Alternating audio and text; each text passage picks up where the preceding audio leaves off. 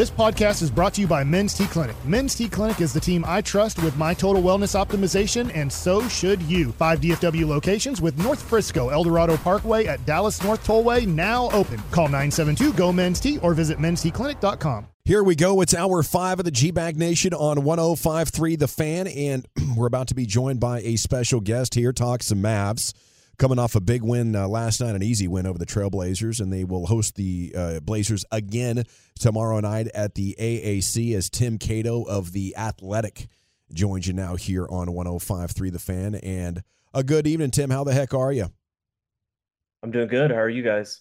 Man, we're doing good. Uh, you know, it's it's great to get a win uh, like that. Um, and and even though they didn't have a great December, I'm excited about this team compared to where I was last year. Give us your overall thirty thousand feet of view of this team here as we go into 2024.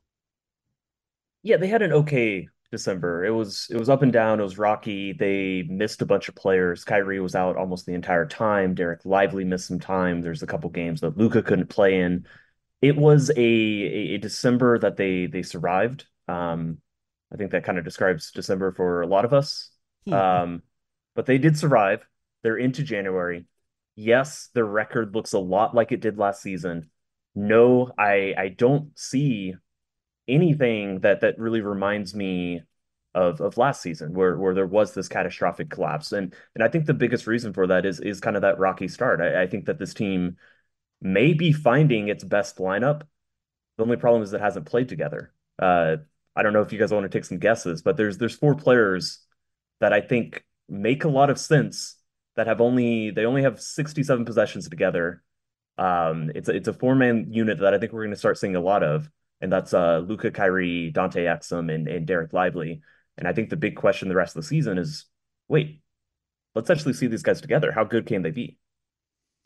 Hey, Tim, how how worried are, are are you or the Mavs about with Lively these you know early in his career the injuries that he's had to deal with already? Is it uh, is it just early wear and tear on the young man, or is there something more to what's going on? I, I don't think they're too worried. I mean, not yet. Um, you know, a tall guy having some ankle problems early in his career. He's 19. And, sure. and so, and, and especially you, you got to remember also that you know, these weren't just him landing after a rebound. These these were more collision type plays. And, and so with that in mind, um, you know, yeah, it's it's a it's a mild concern, but it's not one that uh, it's just way too soon to think, oh, this is you know this is something that we're gonna have to deal with throughout his career. Right now, they're just much more, you know, they're just shocked that that you know this is who Lively is. Like that's the main thing I hear. It's just like we didn't we weren't even sure if he was going to be in the rotation. We weren't even sure if he was going to be up from the G League at this point. And uh, this is one of their best four players. I, I, think it's very clear. You know, the Tyson Chandler comparisons were interesting, but he was more of a blue collar, straight line type of dude. I, I think Lively has a full skill set and basketball IQ that that allows him to be a more dynamic teammate. Yeah, no, absolutely. He is a, a dynamic offensive player. Uh, the the passing that he has shown and you know, it feels like he adds a little bit to it uh, with with each passing week at least. Um, you know, first we were seeing him, you know, catch out of the short roll. He was catching right around the free throw line, and he was just immediately finding, oh, open guy in the sh- uh, in the corner. I'm going to laser it there. Uh, then he turned into somebody who was catching in that same spot, and he's like, I'm athletic, I'm big, I, I can move, I can take one dribble and then I can dunk. You know, he did that over uh, over Chet. Uh, you know, over over one of his fellow rookies. You know, one guy who is you know, one of the more impressive defensive players in the in the league. And so absolutely he's he's shown a dynamic a dynamic offensive package and dynamic in the NBA when you're a tall center, it can still just mean, hey, I can get to the bas- basket and score with the dribble. Like he doesn't need a three pointer to be a, a really plus offensive player because he has been already. And, and I think he's just going to keep showing that and, and keep showing wrinkles to it. Talking Mavs with Tim Cato of the Athletic here in the G Bag Nation. Uh, Luka obviously being uh, the MVP caliber version of himself, maybe the best version of himself, the most efficient version of himself. Is it as simple, Tim, as just him being in better conditioning compared to previous years? Like, what do you attribute Luka playing at the height of his powers right now? I, I think that's the simplest reason. I mean, players get better as they they get older, and I know that's ridiculous to say about Luka, just based on how good he was. Like he has certainly improved in some ways as well. But I, I really think that the number one thing is is his conditioning. Last season, especially down the stretch of last season, I, I think it was one of the first times that, it, that he had ever played basketball and not enjoyed it. And this is somebody who is a is a lifer. Basketball is his blood. Basketball is the single thing he loves most in the world. And he was not enjoying it last season. And a lot of it he knew was on him and, and was his, his inability to be the player that we know he can be. Uh, he got really serious about it. Like even before last season ended, he was, you know, lining up, uh, you know, his his summer and his workout plans and you know the the people who are gonna he was gonna work with throughout the summer, uh, you know, tr- nutritionists, chefs, stuff like that. And I would say that's the number one the number one reason behind it is is that he's really taken that part of his career very seriously. Tim, do you do you feel like he is happy now though? Is I, I know there's people that always sound the horns about, well, this team's not going to put anybody around him. They're not going to do this, not going to do that. Uh, is is he a happy guy now? I would say yes. Uh, I, I, think, and I don't want to psychoanalyze Luka too much. You know, sure. I, I, don't know him. You know, I, I don't think a lot of people know him. You know, to this degree, but I, I think he views the decision as more more of a binary thing. You know, I, I don't think that he's going to be thinking for months and months in advance. If, if he were to leave Dallas, I don't think it's something he'd be thinking about months and months in advance. I think he would just get reach a point where he's like, oh yeah, I'm ready to leave, mm-hmm. and the opportunity presents itself. I, I think generally he is someone who who does have so much respect for Dirk and Dirk's loyalty. I, I don't think that you know that is whatsoever the the path that anybody any athlete should be expected to to carry on. But he has a lot of respect for that, and and he's happy. You know, he he wants to win and he wants this to be a title contender. But I, I don't think that you know, especially as the team now has added you know Lively next to him, and right. you know they they have reshaped the roster in a lot of ways. They went out and got Kyrie. You know, he's you know a, a superstar of his magnitude. There's only going to be so much patience uh, for for anyone like him, but but I think he has plenty of patience and he is seeing things change around him and probably changing you know in his perspective in in a good way. And so, yeah, I, I think the team is worried about that. And I think a lot of the reporting that's been done about this is like, yeah, the team has to worry about sure. Luka's future. But I think Luka is pretty content where he is right now. He just wants to continue seeing Dallas improve and get to the point that they are actual title contenders.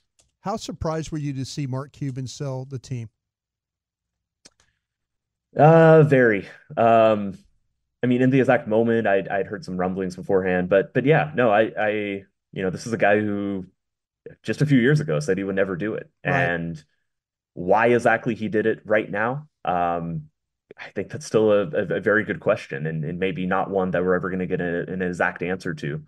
But uh, you know, I, think it's clear that the he chose to sold to he he sold and he and he chose the buyers based off you know this whole idea that he's still going to be around the team a lot and he's still going to maintain you know this image and this identity that he has of you know just a just a sports fan like you and uh, certainly I, I don't think that you know this is the last we see certainly not departing the picture fully.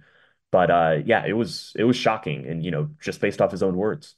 Gavin Dawson, who I work with here, is even you know interviewing you here.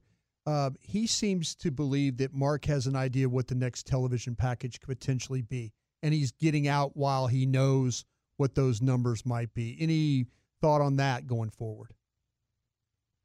I think that's a fair reading of what Marcus said and some of his motivation for doing this. I will say that Mark has predicted many things, and he's not always right. I, I do think that the the streaming deals and the TV deals are certainly headed in a in this direction. You know, they're they're headed that the the local packages are not going to be as lucrative, and that the streaming services and the, in the ways that things are changing. You know, the you know, as he's talking about the streaming services, he's also talking about how gambling is going to be the new revenue source, and you know, and obviously that plays out in in the the buyers and the Adelson and the the Sands Corporation. You know that plays out as as a potential revenue stream that that they're buying the team and, and viewing as a possibility.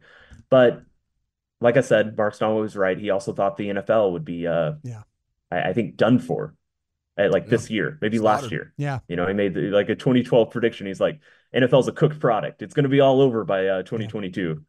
Yeah. And uh, so I'm not saying he's wrong, and I'm not saying that things aren't changing, but but yes, that that is that is one reason, and we'll see how right he ends up being.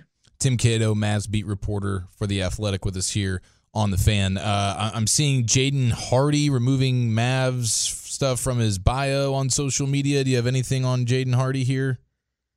Well, this is the first I'm hearing of it. So um, okay, yes. Uh, that would be a surprise. Yeah, that that doesn't correlate with um, anything I've heard. You know, certainly I've heard no rumors of like active trade talks involving him. Um, you know, I think if the Mavericks get to a point, you know, he's expendable, but I think a lot of players on the roster are expendable. You know, that is just the inevitability of of being in the NBA and and you know being on a team that's trying to make the next step to uh, to title contention. And, and I think that Hardy's skill set, while you know, if he comes good and he's shown flashes, I think he would be a useful one. You know, there's always room for a third ball handler. Um, but it makes sense why he's been phased out a little bit of the rotation. And, you know, he just hasn't been good enough to to warrant it. So whether there is something there, uh, let me get back to you. But um, but we'll, we'll we'll see. We'll see. You know, certainly I don't know for sure that his future is going to forever be in Dallas. And you know, maybe it maybe if you're playing with Luka and Kyrie, like maybe that's the best thing for his career anyway. If if that is what comes to light. So as the trade deadline's approaching, is it is it him and Josh Green and maybe Grant Williams that's you know your best asset sitting on your roster, or how would you evaluate the Grant Williams uh, you know adventure up to this point? I think Grant's been okay. I, I, think he's had some nagging injuries that that have not been as publicized um, that that have affected his play. This is also who he is a little bit. He is someone who sometimes struggles to impact games when he's not hitting threes, and Boston fans will would tell you that in Boston, he would also go through stretches where he wasn't hitting threes and he wasn't as impactful. And so I, I think that I think that he's going to be a competent NBA player. I think for the most part, uh, even despite his struggles, he's been a competent NBA player. And we saw last season that they did not have enough of that. Uh, I, don't think in the in the long run it's going to be a bad thing to have Grant Williams on the roster. I'm not sure how much of a, a trade asset he is. I think to some extent, but you know maybe he's not someone that player the other teams are like, oh, we got to go get this guy. I, I think that's still uh, Josh Green. I, I, think Josh Green is still a player that that there is a lot of interest in. Uh, muted a bit, but there are teams that look at him and look at his skill set and think, I think we could unlock him. So so when you're talking that, you know, I think it's Green and possibly Hardy, and then definitely whatever picks the team has available. Will new owners change the the the model that they're looking to build as far as a, a, championship system? It seemed like Mark was talking about we want two plus a bunch of role players adequately compensated. You know, there hasn't been a strong move into luxury tax threshold from Mark Cuban for a long time. How has this evolved? I think that's a great question. I think that it's going to look. I think over the past two years, Nico has had more control over the front office, Nico Harrison, um, than Donnie Nelson probably ever did. Mm. At times, Donnie was, you know, really driving all the decisions, but there was a lot of Cuban's influence over the team. And I think there's been less of Cuban's influence over the team ever since Nico got put in charge. And I think especially over the past year. Um, that's not to say Cuban hasn't been involved, and he says he will continue being very involved. But I think involvement and influence are slightly different things. And I think we've seen the same amount of involvement, but less influence over exactly how the Mavericks are leading the team. And my expectation is under the new ownership, it's still going to be Nico's show for the foreseeable future. And so I think the way that the team is building, uh, the the roster around Luka is is going to look fairly similar maybe with some more luxury tax and uh, spending involved, though. We'll see. We we've seen Pascal Siakam's name get thrown around. What what do you think, from just an overall need standpoint, would be the most desired skill set that they could acquire at the deadline? I think it's somebody like Siakam. I think a big four who can score a bit is is exactly the type of player that they're looking for. Um, there's some ways where Siakam isn't a perfect fit, but I think he's close enough that they're definitely going to be interested in him. I'm not convinced that they're going to have a, a, enough to send out. You know, even if they're you know offering a Canadian and and O-Max Prosper, you know, I, I know Toronto loves the Canadians, but um, you know, I, I'm just not sure they're really going to have quite enough to to to swing that. But I do think that's the type of player they should be looking at. I do think just somebody who can be a a lead defender, which I think if Siakam recommitted to really being a defensive force, he could be that, and uh, just someone who who's bigger, who has size. I think that's exactly what the, the, the team is looking for right now. And uh, you know, whether it's Siakam or somebody else down the line, there's only so many of these players around in the NBA.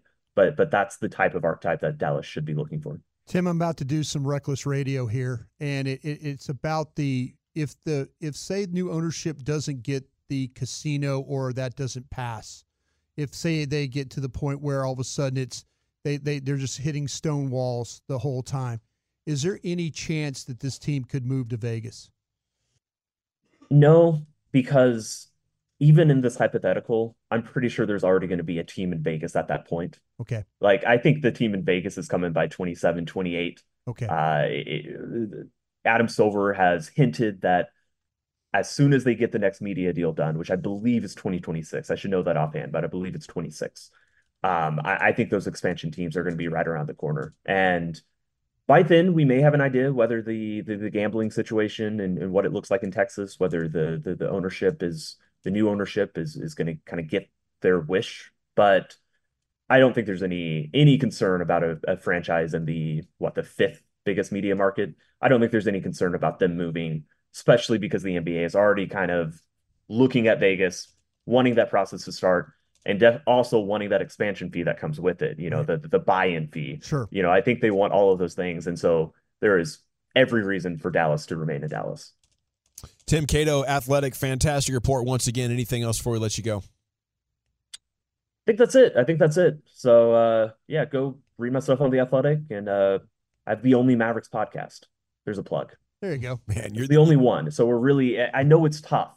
I know it's really hard that I'm like I've got the only one, and you know, it's really your only option to listen to, you know, if you want to hear Mavs audio. But uh, you know, I'm just doing a service to everybody who might be a Mavs fan. Thank doing you. a hell of a job covering the really team, are. sir. Really are. we salute you. Appreciate y'all. Thanks. Tim Cato, the athletic here on 105.3 The Fan. And yeah, the the only Mavs podcast standing right now, that's kind of insane. That that is. I mean, top five team, won a championship. Luka Doncic and Kyrie Irving on the team together at the same time. Mm. Uh, I guess it's a Cowboys town, uh, but uh, both Tims are doing a hell of a job. Yeah. Uh, getting us some Mavs they content sure here from time to time.